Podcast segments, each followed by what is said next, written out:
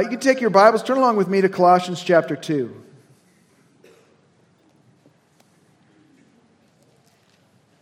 Yeah, or you can move. That's fine too. That's good. Whatever works. Colossians chapter 2.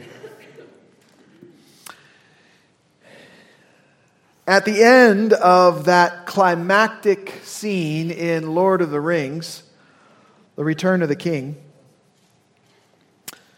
Frodo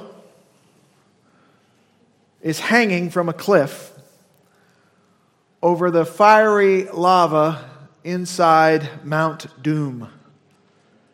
And Sam, Frodo's faithful friend, is calling to Frodo from above. He tells Frodo not to let go and to reach up and take hold of Sam's hand. Sam grabs hold of Frodo's hand, tells him not to let go, and saves Frodo's life by pulling him up from certain destruction. In that scene, Sam served as Frodo's lifeline. Sam was Frodo's only hope for deliverance.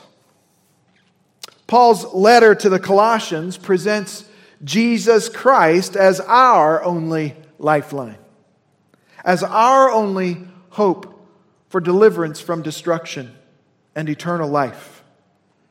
Jesus is our only lifeline because of who he is and because of what he has accomplished. Jesus, of course, as Paul has made clear in this letter, is the image of the invisible God, and he is the first to rise from the dead, never to die again. As the only Savior of mankind, Jesus is our lifeline. And if we're to have eternal life, we must hold fast of him by faith. But the temptation is great to look elsewhere other than to Jesus for a lifeline.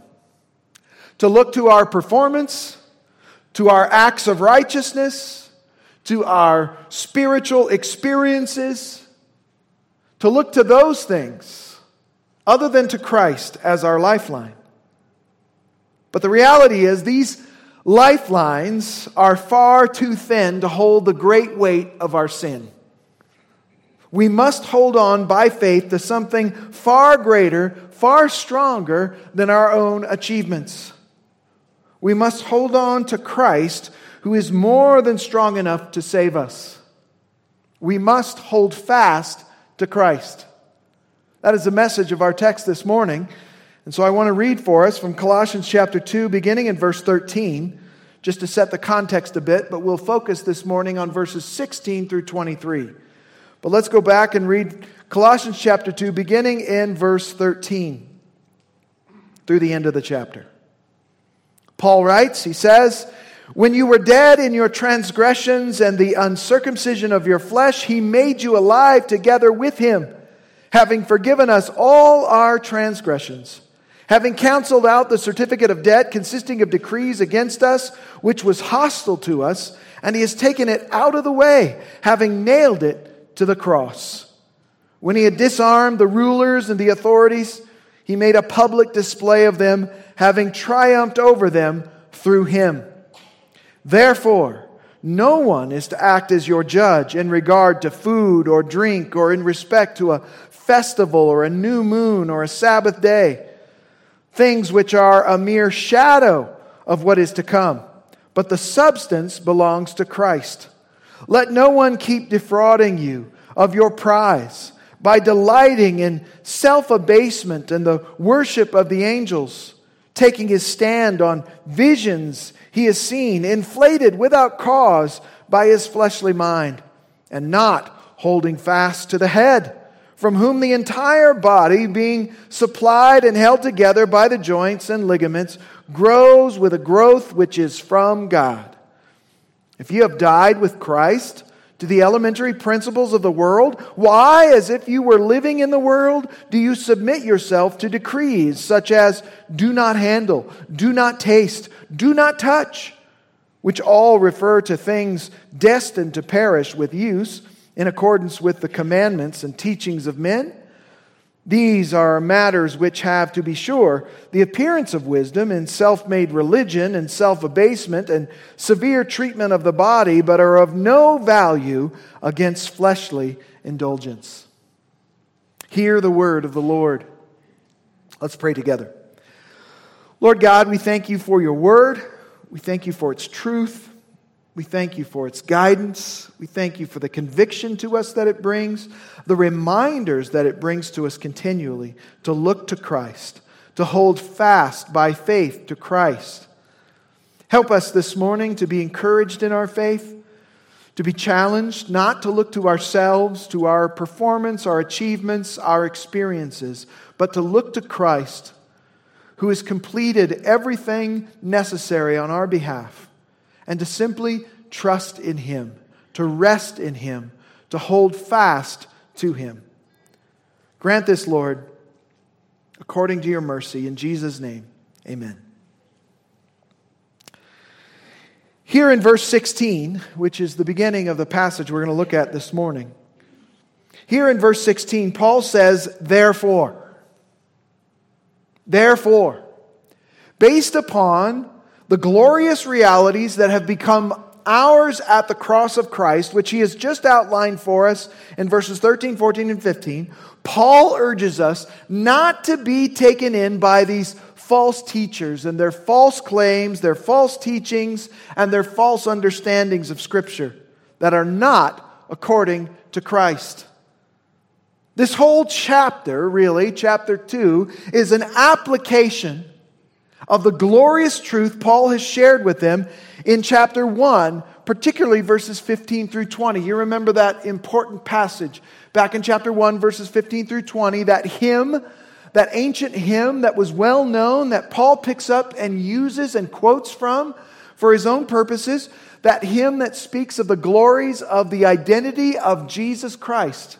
Let me just read it for you. Go back with me to chapter 1, verse 15. It says that Jesus is the image of the invisible God, the firstborn of all creation. For by him all things were created, both in the heavens and on earth, visible and invisible, whether thrones or dominions or rulers or authorities. All things have been created through him and for him. He is before all things, and in him all things hold together. He's also head of the body, the church. And he's the beginning, the firstborn from the dead, so that he himself will come to have the first place in everything. For it was the Father's good pleasure for all the fullness to dwell in him, and through him to reconcile all things to himself, having made peace through the blood of his cross. Through him, I say, whether things on earth or things in heaven. So that's that central hymn, that quintessential declaration of the sufficiency and preeminence of Jesus Christ, the Son of God. And now, chapter 2 has taken that and extended the implications of that toward all of life. The same Christ of chapter 1 and verses 15 through 20 is their spiritual lifeline, their only hope of salvation. Look with me at chapter 1, verses 21 through 22. He says, although you were formerly alienated and hostile in mind, engaged in evil deeds, yet he, the Christ of verses 15 through 20, has now reconciled you in his fleshly body through death in order to present you before him holy, blameless, and beyond reproach. Christ is our lifeline. Christ, the image of the invisible God, he is our lifeline. He's the one who's made us holy, blameless, and beyond reproach. He is the one who's reconciled us. But in order for this salvation to really be theirs, they must, as they began, so continue to hold fast to Christ by faith. Look with me at verse 23. If indeed you continue in the faith, firmly established and steadfast, and not moved away from the hope of the gospel that you've heard. As you began your walk with Christ by faith, so continue your walk in Christ by faith. Continuing on in the faith, holding firmly to Christ by faith.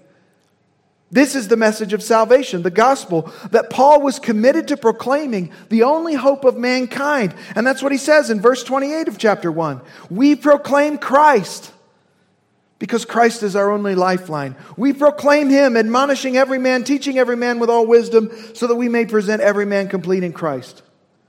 Paul was concerned for the Colossians, lest they be lured away by certain false teachings that were beginning to gain prominence within the faith community there in Colossae. He was concerned that they'd be lured away by these false teachings and thereby lose their assurance of salvation. Look at chapter 2, verses 1 through 3. Colossians 2, 1 through 3. For I want you to know how great a struggle I have on your behalf. I'm concerned, he says.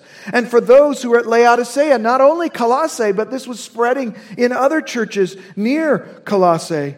And for all those who have not personally seen my face, that their hearts may be encouraged, having been knit together in love and attaining to all the wealth that comes from the full assurance of understanding, resulting in a true knowledge of God's mystery, that is Christ Himself, in whom are hidden all the treasures of wisdom and knowledge.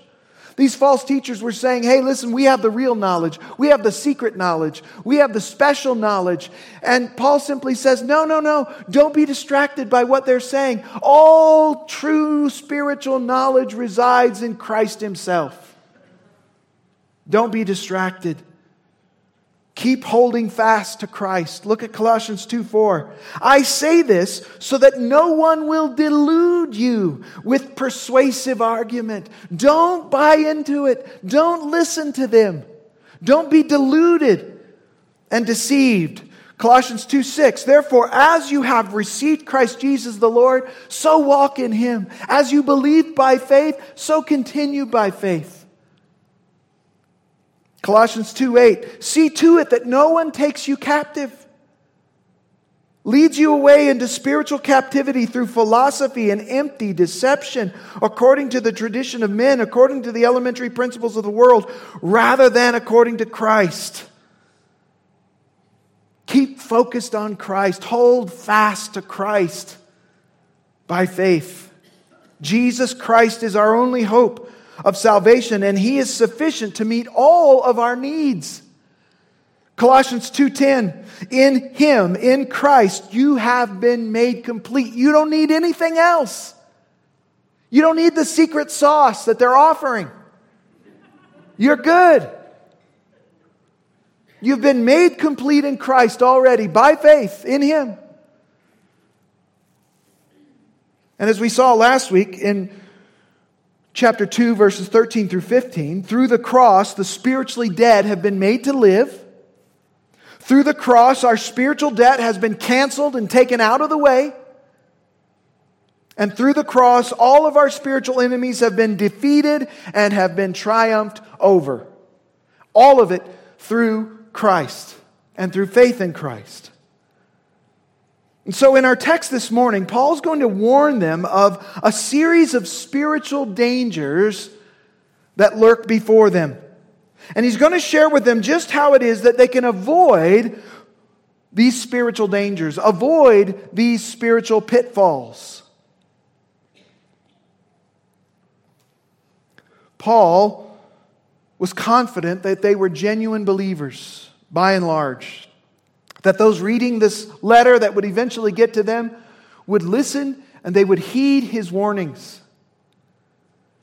Look what he says in Colossians 2:5, just to remind you. He says in Colossians 2:5, for even though I am absent in body, nevertheless I am with you in spirit, rejoicing to see your good discipline and the stability of your faith in Christ. Even at this early stage of these false teachings, I see and hear that you are continuing to hold fast in Christ. Keep going. Keep holding. Hold firmly to the Lord Jesus Christ and to Him alone. So, holding fast to Christ by faith will keep us from 4 spiritual dangers, all right? And that's what we're going to look at this morning. Holding fast to Christ, continuing to hold firmly to Christ by faith, will keep us from 4 spiritual dangers. All right, the first of these dangers is this. Holding fast to Christ by faith will keep us from exchanging our true spiritual substance for mere spiritual shadows. It'll keep us from exchanging that which is of utmost value for that which is of far lesser value.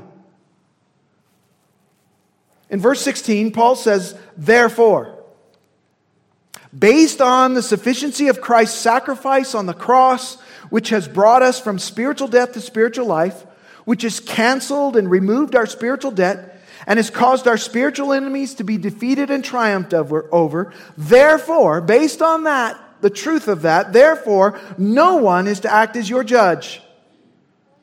Now, first of all, we should clarify what Paul is not saying here when he says no one should act as your judge. This verse is not saying that as Christians, we are above legitimate criticism or confrontation from other Christians. That's not the case at all. People love to quote Jesus saying, do not judge. But what Jesus actually said was this: do not judge according to appearance, but judge with a righteous judgment. And in fact, Jesus says you must judge, but you must judge rightly. You must judge righteously. Likewise, this verse is not telling us to place ourselves above all scrutiny and examination by others.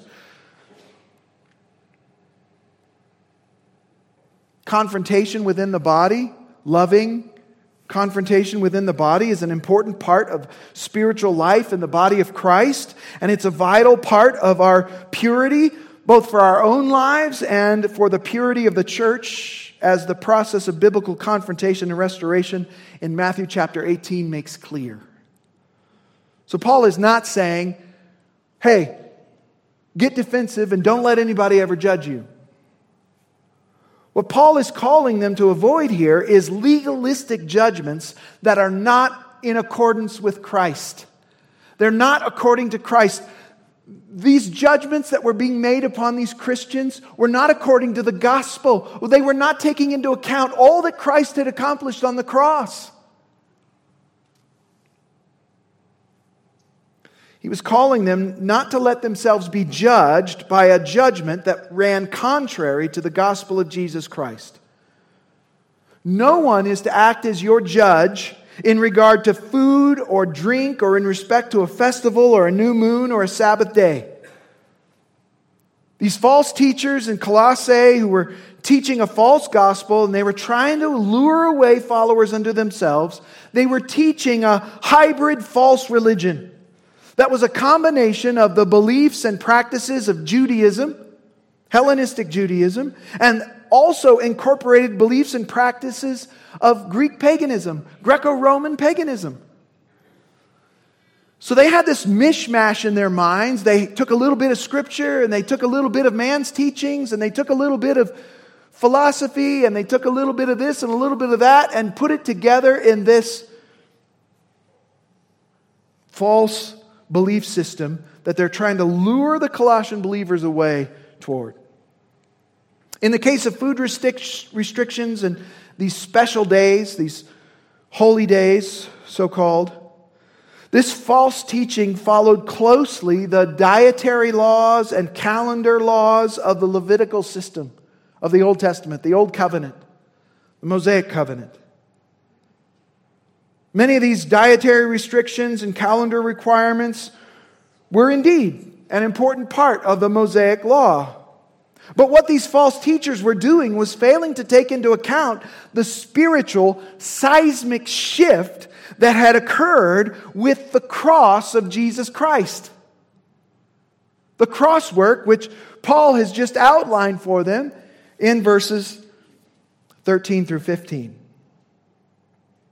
Therefore, don't let anyone judge you according to these dietary laws and these calendar laws. They're failing to take into account the reality that Jesus Christ, the image of the invisible God, the firstborn from the dead, has come and victoriously conquered his enemies and changed things once and for all. All of these dietary and calendar observances of the Old Covenant were merely pointing the way to a greater reality than themselves. They were but shadows, and Christ is the substance. This is very similar to what we see the author of Hebrews arguing in his letter. It's a great and strong parallel there. How foolish it would be for these Colossian believers to leave the substance, which is Christ, in order to chase after shadows. You ever tried to chase your shadow? Peter Pan tried.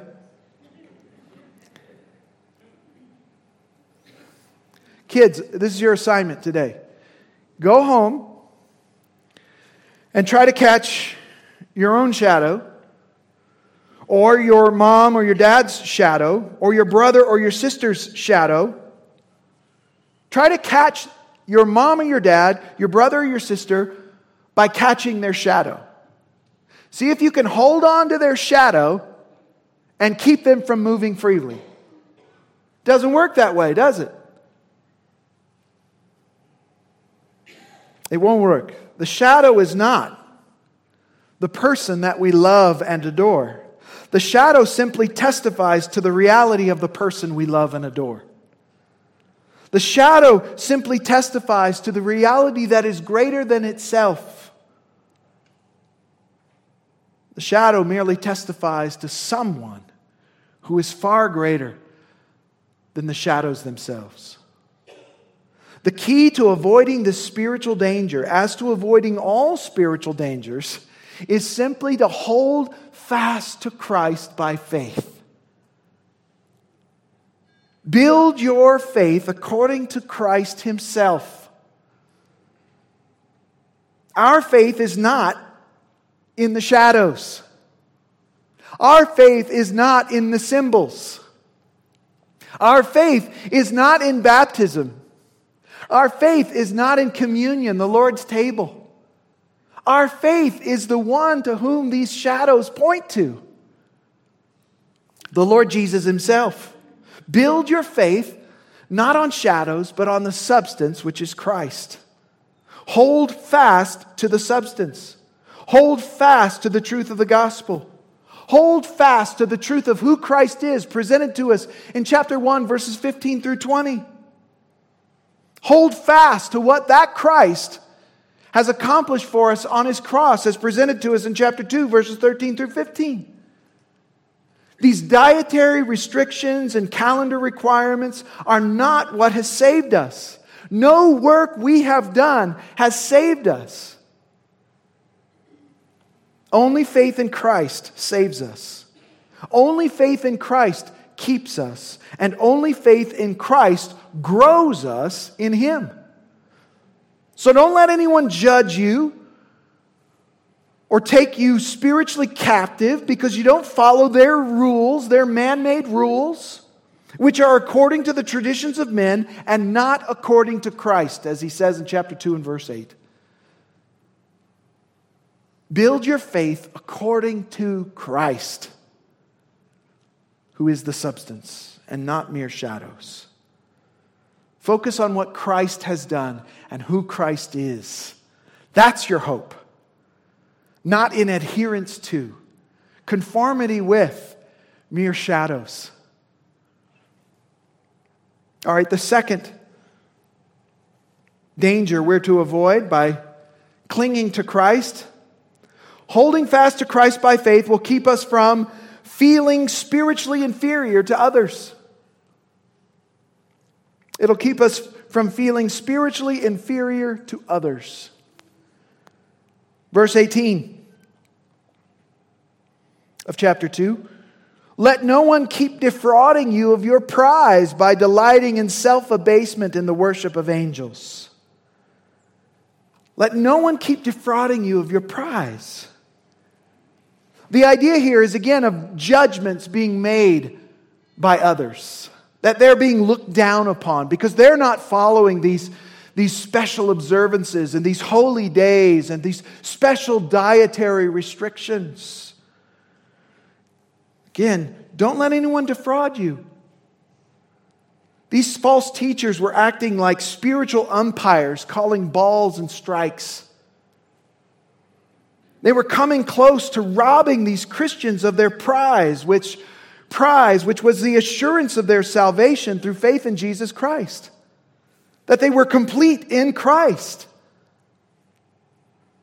These false teachers were delighting in their so-called spiritual disciplines, patting themselves on the back for their self-abasement and their worship of angels. They gloried in their ability to treat their body harshly, to deny themselves many things through a strict form of asceticism. And they judged others who didn't follow their pattern. Likewise, they worshipped angels. You may recall that this Colossian heresy involved this worshipping of angels, this idea that angels were on a par with Jesus Christ himself. They believed angels had great sway over the affairs of the world and over the events of their own lives. And so they worshiped these angelic beings. They may have said they venerated these angelic beings. Whatever they said, it was idolatry. Angels are indeed great beings, more powerful than we are, to be sure, but they are not to be worshipped. In the Scriptures, we see several examples of men who have encountered angels, and they were understandably compelled by the greatness of what they saw to fall down and worship them, but the holy angels consistently reject all such worship. Revelation chapter 22, the very end of the Bible, we read this about the Apostle John.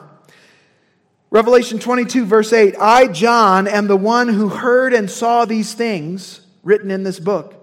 And when I heard and saw, I fell down to worship at the feet of the angel who showed me these things.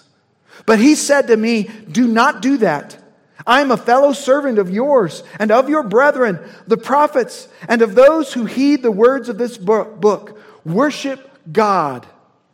Worship God. That is the universal call of the angels. Worship God. Holy, holy, holy is what they say day and night around the throne room of God.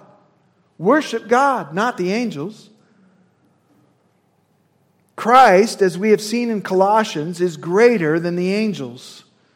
And again, that's the same message that you'll see in the book of Hebrews. He's greater than the angels because he's the creator of all of them. The good ones and the bad ones. The elect ones and the evil ones. He's the creator of all of them, and therefore he has all authority over them as the head over all. And so Christ is to be worshipped, not the angels whom he created. Their focus was wrong, these false teachers. Their focus was on angelic beings when their focus should have been on the creator of the angelic beings. To worship angels or anything other than God alone may seem spiritual, but it is in fact idolatry. And God hates idolatry. He will not share his glory with another. Paul wants to make certain that none of these Christians were being robbed of the prize of the assurance of their salvation. An assurance which was theirs by faith in Jesus Christ alone, in who he is and in his finished work on the cross. This assurance is by faith alone and not through the strictness of acts of self-denial or by false forms of religious spirituality. You see, through faith in Christ, there are no second-class Christians. No Christian is better than another Christian. No Christian has a higher level or greater access to God than another Christian. Christian, do you believe that? That's what the gospel has afforded for us. The debt of our sin, the mountain of our sin, has been blotted out, erased, taken away, nailed to the cross, and taken out of the way, so never to be seen again. So that there is now, therefore, now no condemnation to those who are in Christ Jesus. We can come boldly before the throne of grace. And that's true for each and every Christian. There are no second-class Christians. And so the idea that there are, upper crust Christians and there are lower class Christians is just false. And it's false teaching. And it's manipulation. And Paul says here very clearly, listen, I don't want anyone robbing you of your prize. And the prize is assurance that we are accepted by God through faith in Jesus Christ. Fully accepted. We are complete in Him, holy and blameless and beyond reproach before Him. That's our status. Colossians 1:22, He has now reconciled you in His fleshly body through death in order to present you before Him holy and blameless and beyond reproach. That's not some future by and by declaration. That is ours now by faith in Jesus alone. And that is every Christian's status.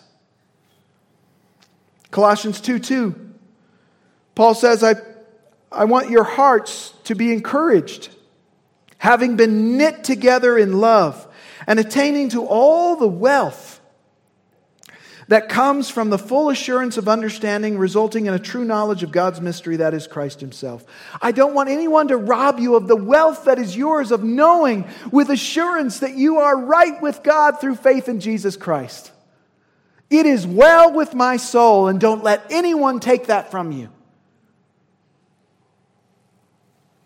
Don't let anyone rob you of your prize by calling into question your spiritual condition because you don't follow their man-made rules or their man-made religion. Keep hold of your prize by keeping hold of Christ Himself.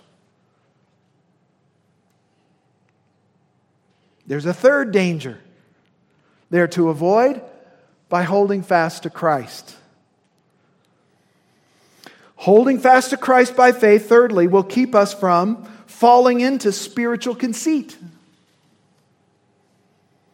So you see, there's two sides of this, right? On the one side, we can feel spiritually inferior to others, and the gospel destroys that. But on the other side is the idea that we're spiritually superior to others. That's a spiritual danger, and the gospel destroys that as well. As we'll see, holding fast to Christ by faith will keep us from falling into spiritual conceit. This comes at the end of verse 18 as well as verse 19. These false teachers who were delighting in their strict acts of self-abasement and of worshiping angels were taking their stand, Paul says, on visions they had supposedly seen, spiritual visions.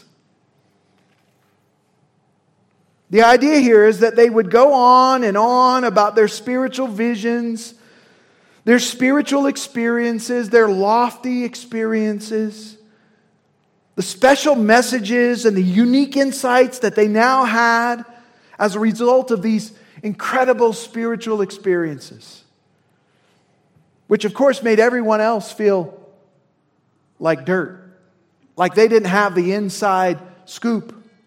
Like they weren't the privileged few who'd had these experiences.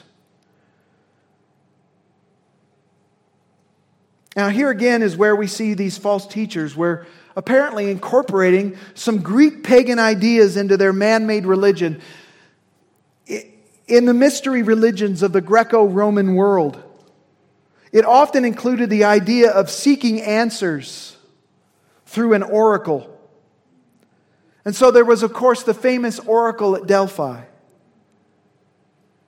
And there were all sorts of religious requirements and rules that were put on the one seeking the answers. In this case, it seems that these false teachers were claiming to have had heavenly visions in which they entered into a heavenly temple, and they saw heavenly angels, and they heard heavenly messages, and they witnessed heavenly things.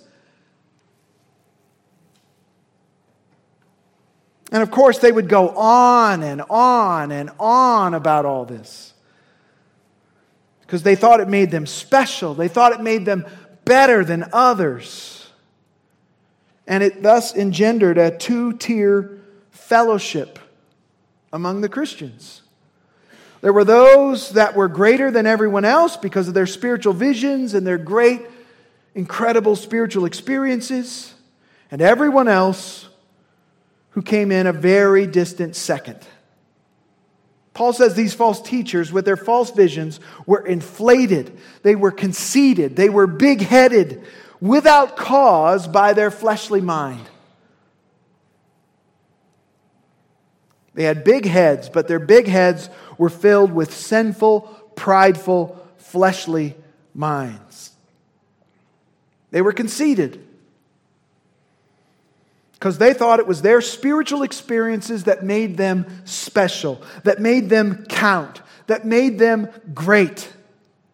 And they failed to realize that the only thing that makes us special, that makes us count, that makes us great is Jesus Christ and faith alone in Him.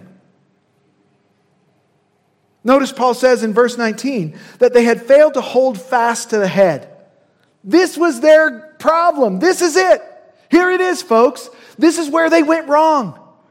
And this is where we always go wrong when we go wrong. We fail to hold fast to Him who is the head, the Lord Jesus Himself. We fail to focus our attention on Him. We fail to remember who He is and what He's done. And that causes us to go wrong. They fail to hold on to Him who is the head.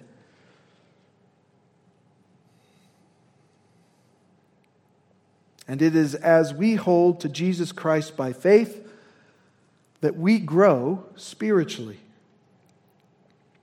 It is as we hold fast to Jesus Christ by faith, both as individuals and as a local body of Christ, that we grow in spiritual strength, maturity, and effectiveness. Look what Paul says there. These false teachers, verse 19, they have not held fast to the head, which is Christ, from whom the entire body, being supplied and held together by the joints and the ligaments, grows with a growth which is from God. Whatever they were doing, it was fake. Whatever growth they appeared to have, it wasn't a true growth. It was a false growth. It wasn't a growth that came from God, because they had detached themselves from the head. They weren't holding fast to Christ. They were holding fast to their spiritual experiences and their spiritual preeminence. Holding fast to their pride.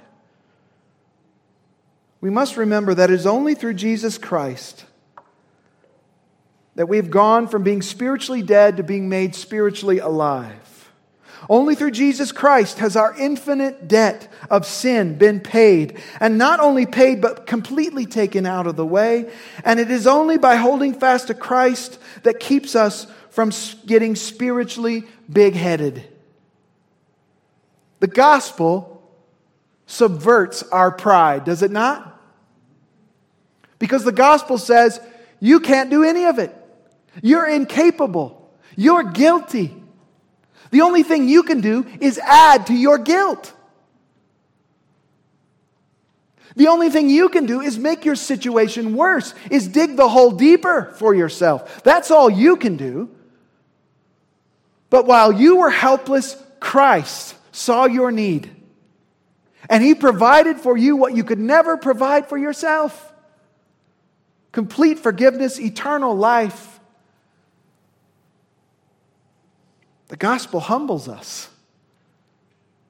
We have to leave behind all of our experiences, all of the things that we think made us acceptable to God before. We have to repent of all that, leave it all behind and say, nothing in my hands I bring, simply to the cross I cling.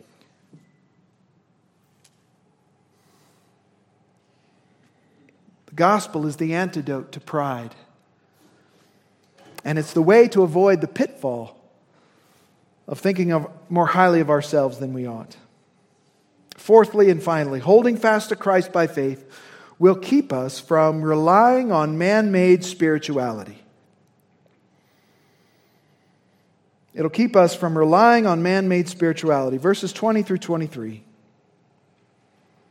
Paul asks a question in verses 20 and 21. Look what he says. If you have died with Christ to the elementary principles of the world, why, as if you were living in the world, do you submit yourself to decrees such as do not handle, do not taste, do not touch? Why are you focused on that?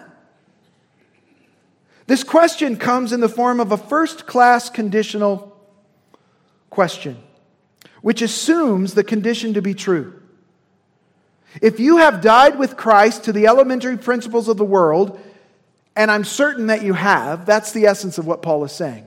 He is certain that they have died to the elementary principles of the world.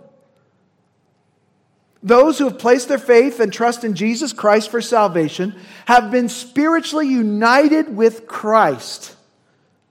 This spiritual union with Christ includes his death and resurrection. So believers have died with Christ. And part of what it means to have died with Christ is to have died to the elementary principles of this world. Now, what does that mean?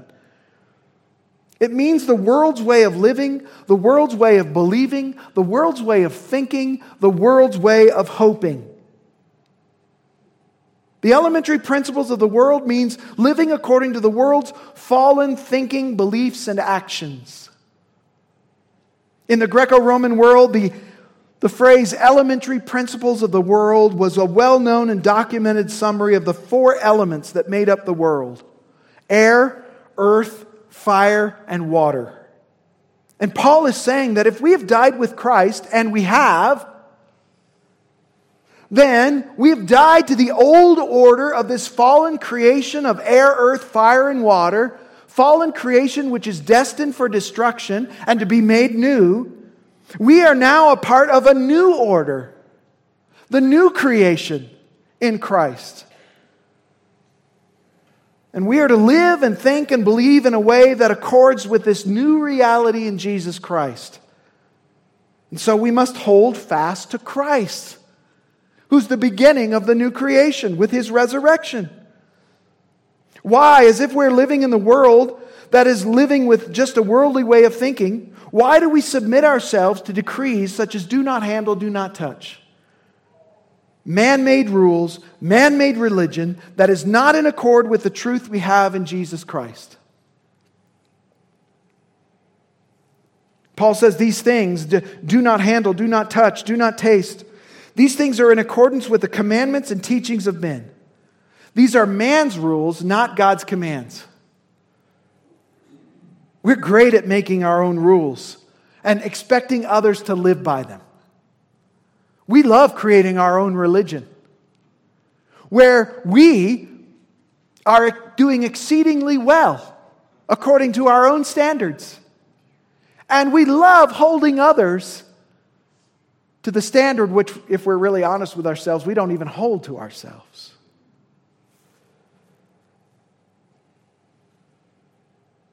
Paul says these rules seem to have the appearance of wisdom and self-made religion and self-abasement, but are of no value against fleshly indulgence.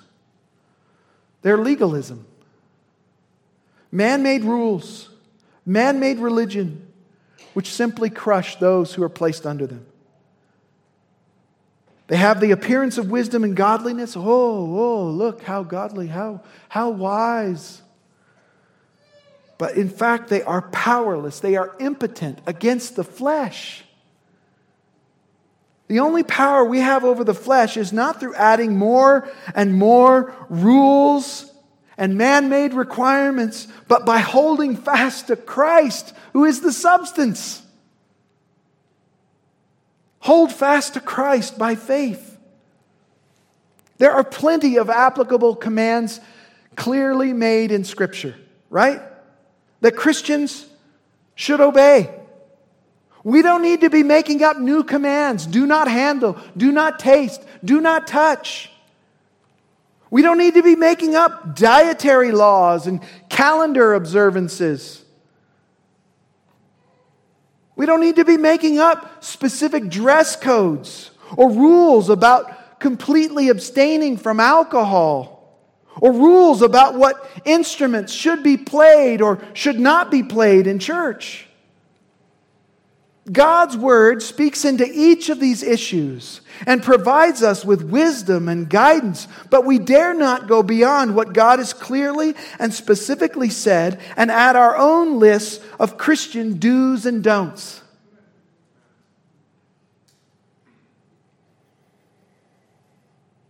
We don't need to rely on any man-made spirituality. Jesus Christ has paid it all. Jesus Christ has done everything necessary to make us complete in Him. Jesus Christ indwells us, and we have become His temple. Holy, blameless, beyond reproach in His eyes. There are no second-class Christians. We are all one in Christ. And Christ is one with us. Praise be to the Lord Jesus Christ. Let's pray together. Lord, protect us from falling into these common spiritual pitfalls. Protect us from chasing shadows instead of holding fast to the substance. Protect us from thinking we are less than other Christians or feeling robbed of our prize by them and their judgments and their harshness. Protect us, Lord, from having big heads, thinking that we've arrived or that we're pretty great on our own or that our spiritual experiences are greater than someone else's. Protect us, Lord, from man-made religion and self-imposed legalistic rules, calling others to do not handle, do not touch, do not taste, do not listen. Things which are not according to Christ, things which are not according to the gospel.